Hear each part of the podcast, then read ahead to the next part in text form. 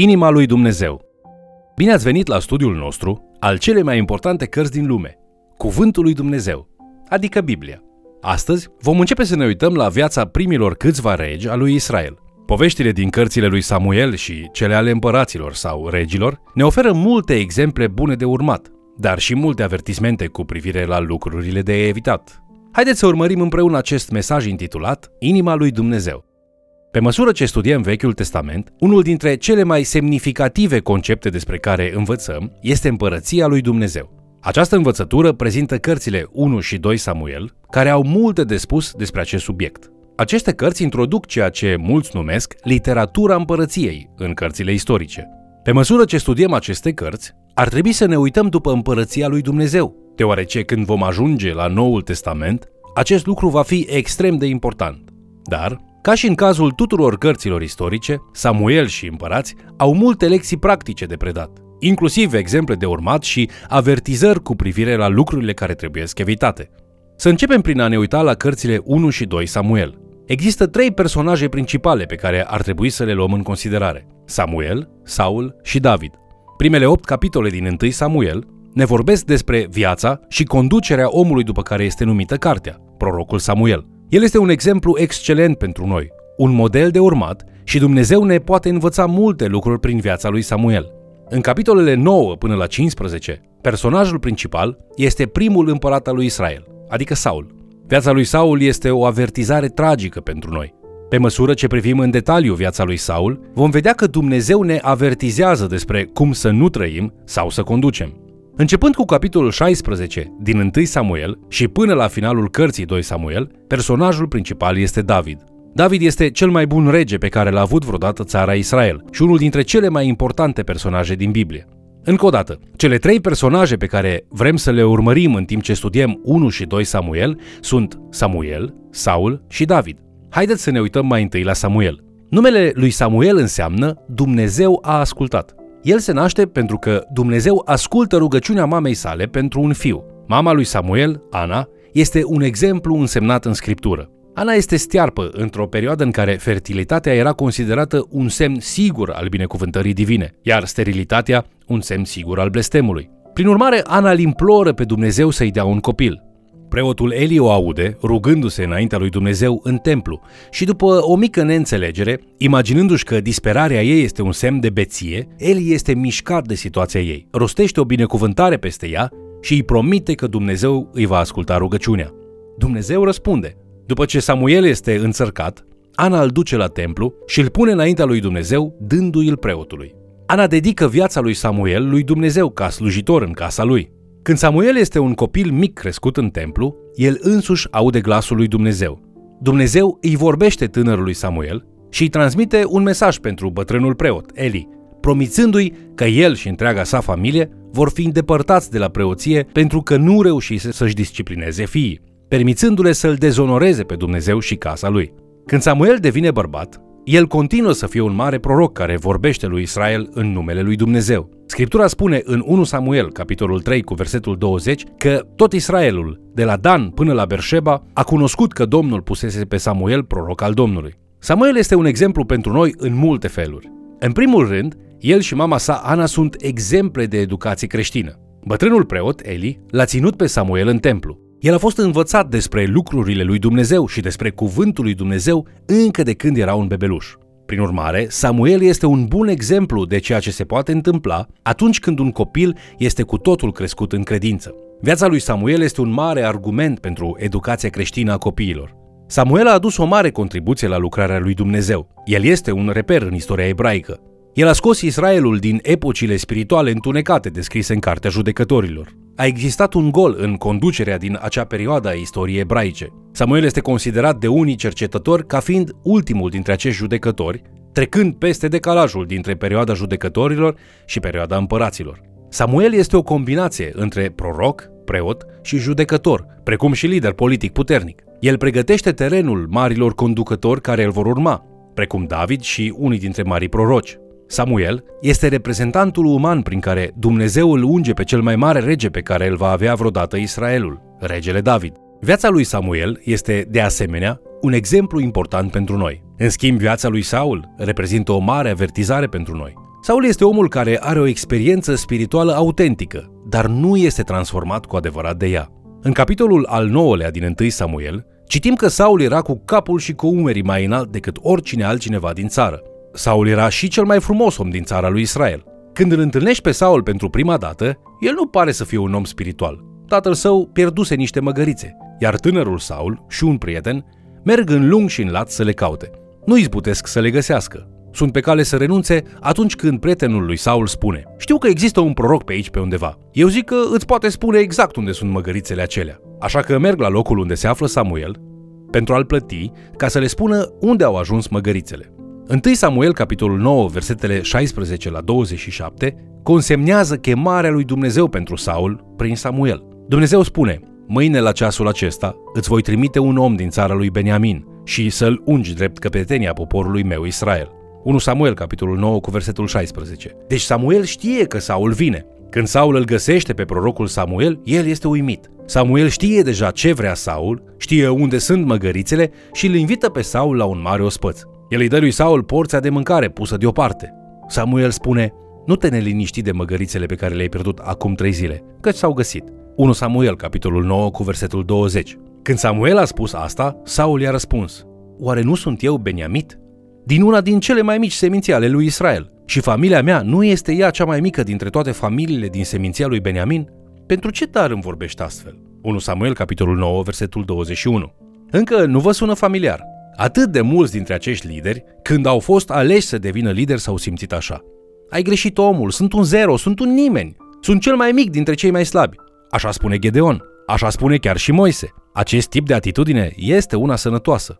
Saul îi amintește lui Samuel că el face parte din seminția lui Beniamin. Seminția lui Beniamin s-a luptat cu toate celelalte seminții și aproape le-a nimicit complet, până când Dumnezeu a intervenit și a ajutat celelalte seminții să nimicească aproape fiecare om din seminția lui Beniamin. Au mai rămas doar 600 de beniamiți când Dumnezeu a intervenit pentru a doua oară pentru a cruța această rămășiță. În judecător capitolul 21, Dumnezeu lasă seminția să supraviețuiască, permițând celor 600 de bărbați rămași să-și ia de neveste pe unele dintre fiicele celorlalți. Nu este greu să ne imaginăm de ce Saul spune Eu vin din seminția cea mai mică și sunt cel mai neînsemnat dintre cei mai mici. Chiar și așa, Samuel îl unge ca prim împărat al lui Israel pentru că Dumnezeu îi spune să o facă. Înainte ca Saul să plece, Samuel îi transmite câteva prorocii specifice. El a spus în 1 Samuel, capitolul 10, versetele de la 5 la 7, După aceea, vei ajunge la Ghibea Elohim, unde se află garnizoana filistenilor. Când vei intra în cetate, vei întâlni o ceată de proroci coborându-se de pe înălțimea pentru jertfă, cu lăute, timpane, fluiere și copze înainte și prorocind. Duhul Domnului va veni peste tine, vei proroci cu ei și vei fi prefăcut într-un alt om. Când ți se vor întâmpla semnele acestea, fă ce vei găsi de făcut, căci Dumnezeu este cu tine. Deși Israel a păcătuit cerând un împărat, Dumnezeu oferă atât Israelului, cât și noului lor împărat o șansă. Samuel spune în capitolul 12 cu versetul 14 din întâia sa carte, Dacă vă veți teme de Domnul, dacă îi veți sluji, dacă veți asculta de glasul lui și dacă nu vă veți împotrivi cuvântului Domnului, vă veți alipi de Domnul Dumnezeul vostru atât voi cât și împăratul care domnește peste voi. Totuși el adaugă în 1 Samuel, capitolul 12, cu versetul 25. Dar dacă veți face răul, veți peri și voi și împăratul vostru. În conformitate cu anticipările lui Samuel din capitolul 8, referitoare la cererea lui Israel pentru un împărat, Saul se dovedește a fi un împărat teribil cu un caracter slab. Prin urmare, viața lui devine un avertisment. Saul ar fi putut fi un mare om, cu o dinastie durabilă, conform cu 1 Samuel, capitolul 13, versetele 13 și 14, care spune Ai lucrat ca un nebun, și n-ai păzit porunca pe care ți-o dăduse Domnul Dumnezeul tău. Domnul ar fi întărit pe vecie domnia ta peste Israel. Samuel vorbește aici despre eventualul înlocuitor al lui Saul, care se va dovedi a fi David, spunând despre el în versetul 14. Domnul și-a ales un om după inima lui și Domnul l-a rânduit să fie căpetenia poporului său, pentru că n-ai păzit ce-ți poruncise Domnul. Pare că Dumnezeu i-a dat lui Saul a doua șansă, pentru că încă o dată Saul nu se supune lui Dumnezeu. În 1 Samuel, capitolul 15, vedem că lui Saul îi se poruncește să meargă, să-i cucerească pe amaleciți și să ducă un război nimicitor împotriva lor. Un război nimicitor este un război de exterminare împotriva lor. I s-a ordonat să nimicească totul. Dacă respiră, va muri și va fi ars. Dacă poate supraviețui focului, este topit și dedicat templului. Dar când armata lui Saul îi cucerește pe amaleciți, Saul și oamenii săi comit păcatul pe care l-a făcut Acan în Iosua capitolul 7. Păstrează pentru ei tot ce este mai bun și lasă în viață și pe împăratul amaleciților. Dumnezeu îi spune lui Samuel în capitolul 15, versetul 11, Îmi pare rău că am pus pe Saul împărat, căci se abate de la mine și nu păzește cuvintele mele. Samuel se mâhnește și își petrece întreaga noapte strigând către Dumnezeu. Apoi, dis de dimineață, Samuel merge să-l găsească pe Saul și când în cele din urmă o face, are loc o discuție tristă, dar destul de comică. Saul spune în 1 Samuel, capitolul 15, versetul 13 la 15, Fii binecuvântat de Domnul, am păzit cuvântul Domnului. Samuel răspunde, ce înseamnă behăitul acesta de oi care ajunge la urechile mele și mugetul acesta de boi pe care îl aud? Saul minte, le-am adus de la amaleciți pentru că poporul a cruțat oile cele mai bune și boii cei mai buni ca să-i jertfească Domnului Dumnezeului tău, iar pe celelalte le-am nimicit cu desăvârșire. Samuel se opune cu unul dintre marile texte ale Scripturii spunând Îi plac Domnului mai mult arderile de tot și jertfele decât ascultarea de glasul Domnului? Ascultarea face mai mult decât jertfele și păzirea cuvântului său face mai mult decât grăsimea berbecilor. Căci neascultarea este tot atât de vinovată ca ghicirea și împotrivirea nu este mai puțin vinovată decât închinarea la idol și terafim, fiindcă ai lepădat cuvântul Domnului, te leapădă și el ca împărat. 1 Samuel, capitolul 15, versetele 22 și 23. Împins spre asta, Saul mărturisește, am păcătuit. Apoi Saul, presupunând, fără îndoială, că este un lucru simplu, îi cere lui Samuel iertare divină și îi propune să ofere un spectacol bun oamenilor, stând cu el în timp ce se închină. Samuel respinge ambele cereri. Dumnezeu nu va ierta și Samuel nu va merge cu el. Totuși, în timp ce Samuel se întoarce să plece, Saul încearcă un ultim truc pentru a obține ceva. El apucă pulpana hainei lui Samuel, care se rupe, deoarece Samuel se îndepărta de la el cu repeziciune. Prinderea pulpanei îmbrăcămintei altuia este un puternic act de legământ străvechi, pe care Samuel nu îl poate ignora. Dacă este în puterea cuiva să accepte o cerere din partea unuia care i-a apucat pulpana, este o mare rușine ca acesta să-i respingă cererea. Astfel, știind că el, Samuel, ca un om demn în timpul și în poporul său, va trebui să se supună cererii lui Saul, Samuel îi mustră lui Saul orice gând că Domnul poate fi manipulat cu astfel de lucruri. Samuel spune, Domnul rupe astăzi domnia lui Israel deasupra ta și o dă altuia mai bun decât tine. Cel ce este tăria lui Israel nu minte și nu se căiește, căci nu este un om ca să-i pară rău. 1 Samuel, capitolul 15, versetele 28 și 29. În esență, poate că va trebui să fac ceea ce îmi ceri, dar Domnul nu joacă astfel de jocuri. El nu poate fi manipulat așa cum păgânii cred că zeii lor pot fi manipulați. Așa cum s-a rupt pulpana hainei mele, la fel și Domnul a rupt deja împărăția deasupra ta și o dă acelei persoane, despre care ți-am spus mai devreme. Ceea ce Dumnezeu a spus s-a și împlinit și nu-l poți face cu trucuri omenești să se răzgândească. Totul o ia la vale pentru Saul de aici. Viața lui este o avertizare că Dumnezeu cere supunere totală și că el nu va fi manipulat. Există un cuvânt pe care îl învățăm în 1 Samuel. Cuvântul este Icabod, care înseamnă nu mai e slavă. Este folosit pentru a declara plecarea slavei lui Dumnezeu sub forma chivotului legământului, capturat în 1 Samuel capitolul 4. În vremurile Vechiului Testament, Duhul lui Dumnezeu venea peste oameni să îi împuternicească pentru o lucrare divină, precum conducerea și izbăvirea. Dacă ei nu se supuneau Duhului lui Dumnezeu, Duhul pleca. Asta i s-a întâmplat lui Saul.